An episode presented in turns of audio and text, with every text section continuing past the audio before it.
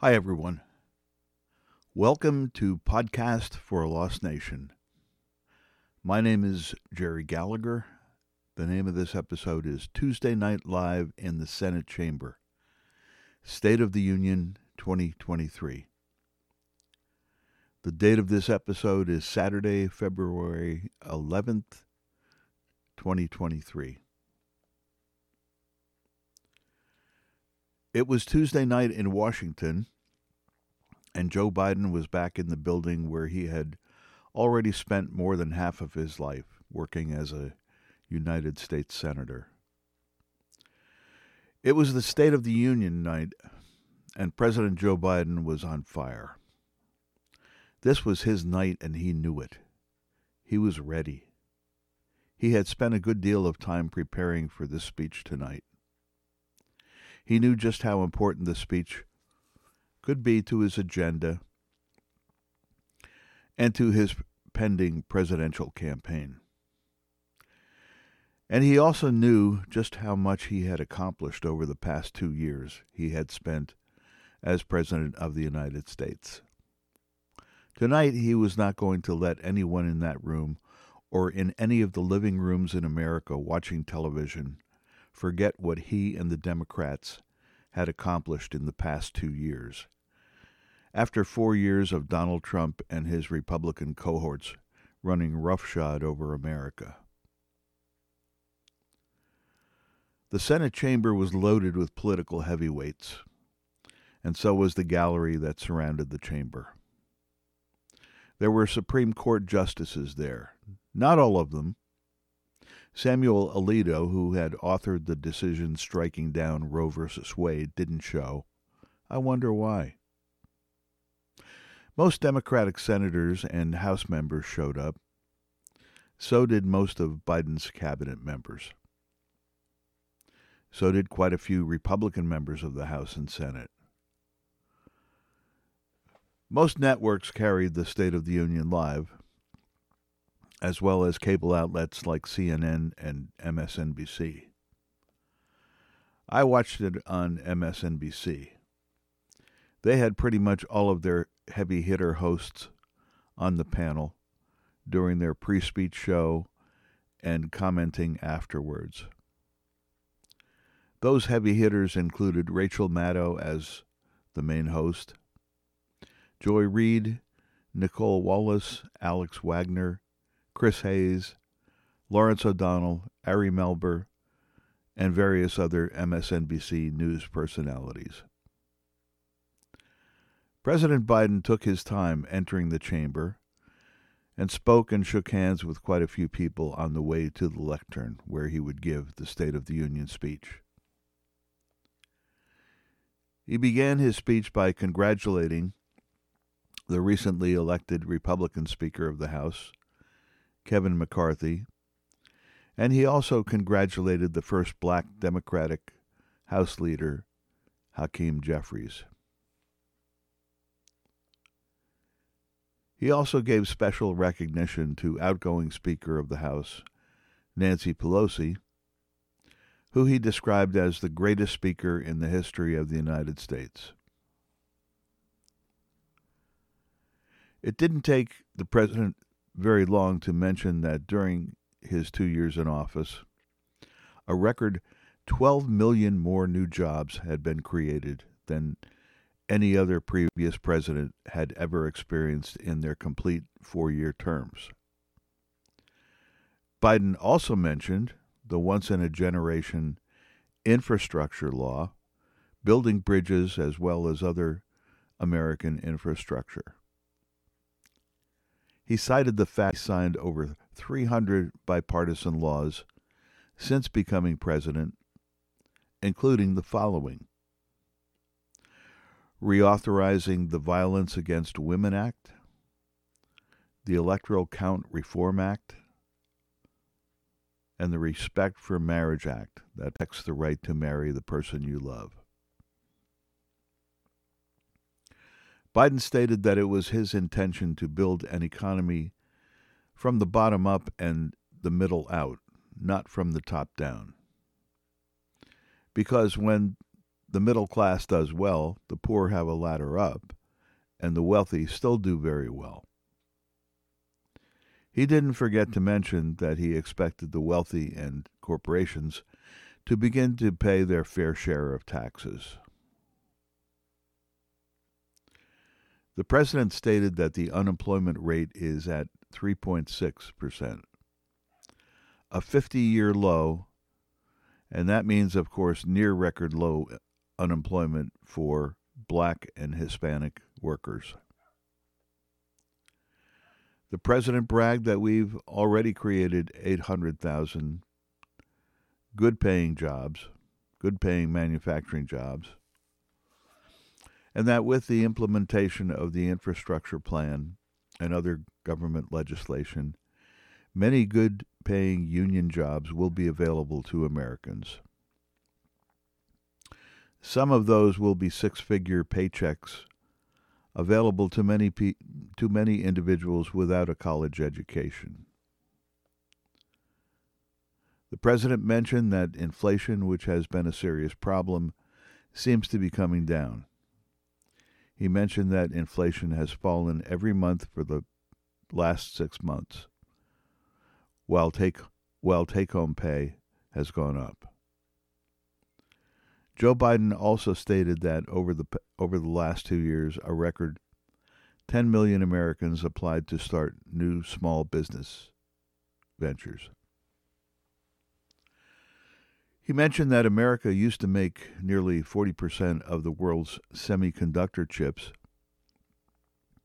and now we make only 10%. This situation, along with problems with importing chips has caused serious problems with American automakers who were unable to build cars due to chip shortages. Low chip availability has also caused production problems with the manufacturing of other items as well. That's why we came together to pass the Bipartisan Chips and Science Act, the president said. Companies have announced that they are investing $300 billion in investments in American manufacturing. President Biden had also cited the bipartisan infrastructure law as the largest investment in infrastructure since President Eisenhower's interstate highway system was funded. Already, he said, we've funded over 20,000 projects including at major airports from Boston to Atlanta to Portland. These projects will put hundreds of thousands of people to work, rebuilding our highways, bridges, railroads, tunnels, ports, and airports, improving clean water and high speed internet across America.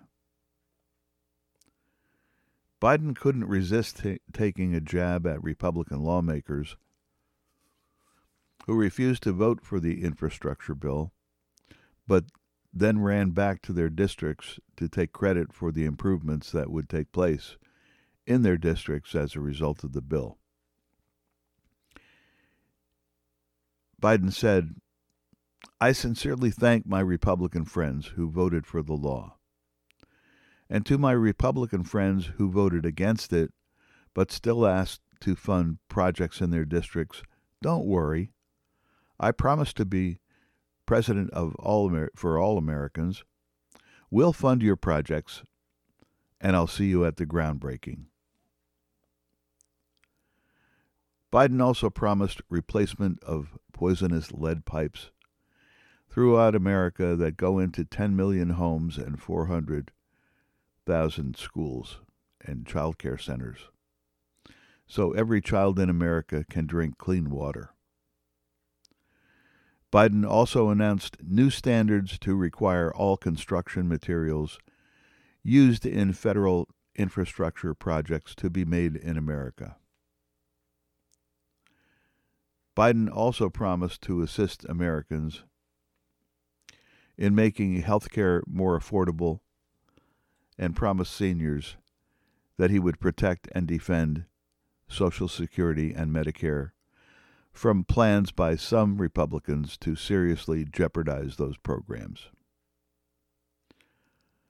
When Biden talked about Republican plans to jeopardize Social Security and Medicare, Georgia Representative Marjorie Taylor Greene, dressed in white and looking like a cross between Cruella de Vil and a howler monkey, rudely shouted out, Liar! Biden responded by getting legislators to appear to respond that they were almost all committed to the preservation of Social Security and Medicare. In the end, Marjorie Taylor Greene looked like an out of touch, rich bitch in a white fur coat who foolishly annoyed even members of her own party. Biden also made a point of talking of taking on what he called junk fees, which he identified as hidden surcharges that many businesses use to make you pay more.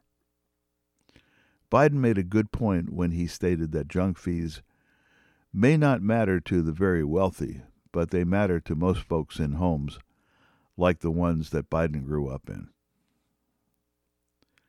Biden had a lot of good ideas, and he showed himself to be a capable, honest, and empathetic speaker. He made mention of some very important people who were sitting in the gallery, including the following.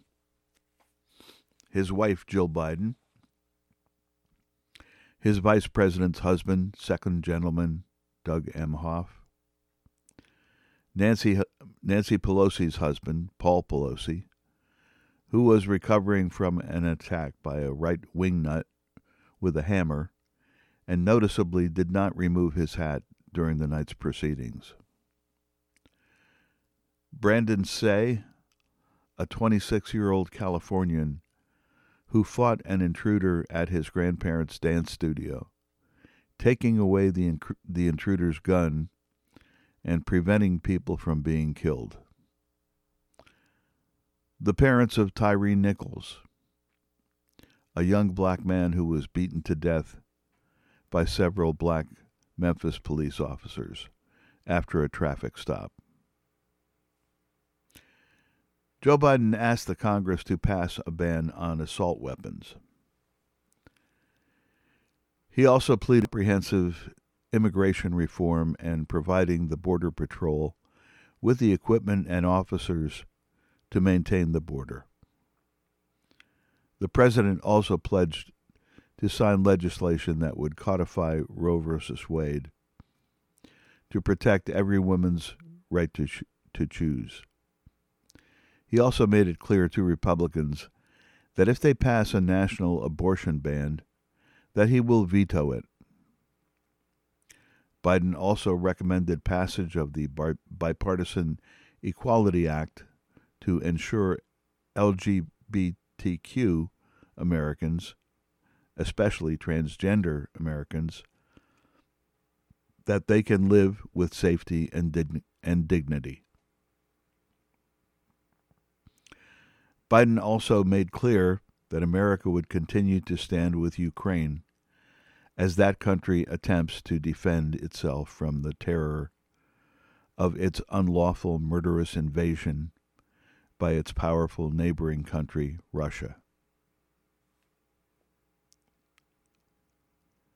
Support for mental health legislation burn pit les- legislation and legislation to drive breakthroughs in the fight against cancer, Alzheimer's disease, diabetes, and so much more, was recommended by our president of the state of by our president in the State of the Union message.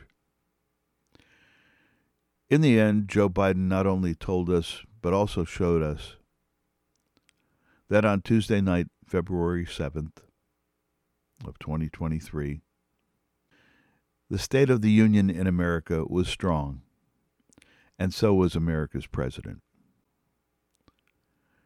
During the rest of this past week, President Biden has been on the road letting voters know just what his administration stands for and how much he and his Democratic legislative partners and those brave Republicans who have had the courage to vote their conscience have accomplished thus far during the Biden administration. Recent polls indicate that Americans do not seem to recognize just how much legislative progress has happened thus far in the two years that Joe Biden and his Democratic allies charge of the federal government. Unfortunately, we have gained control of the House of Representatives by a slight margin and threatened to refuse to approve increasing the debt ceiling and have also threatened the continuation of Social Security and Medicare. What has been the ending tagline for most of President Biden's speeches this week as he traveled around the country is something close to the following. If you are a Republican legislator and your dream is to get rid of Social Security and Medicare, I, meaning Joe Biden, am your worst nightmare. Hold on to your hats, people. It looks to me as if during this week, the Biden campaign for a second term as President of the United States of America has already begun. And God bless our troops. Thank you, everyone, for listening to Podcast for a Lost Nation.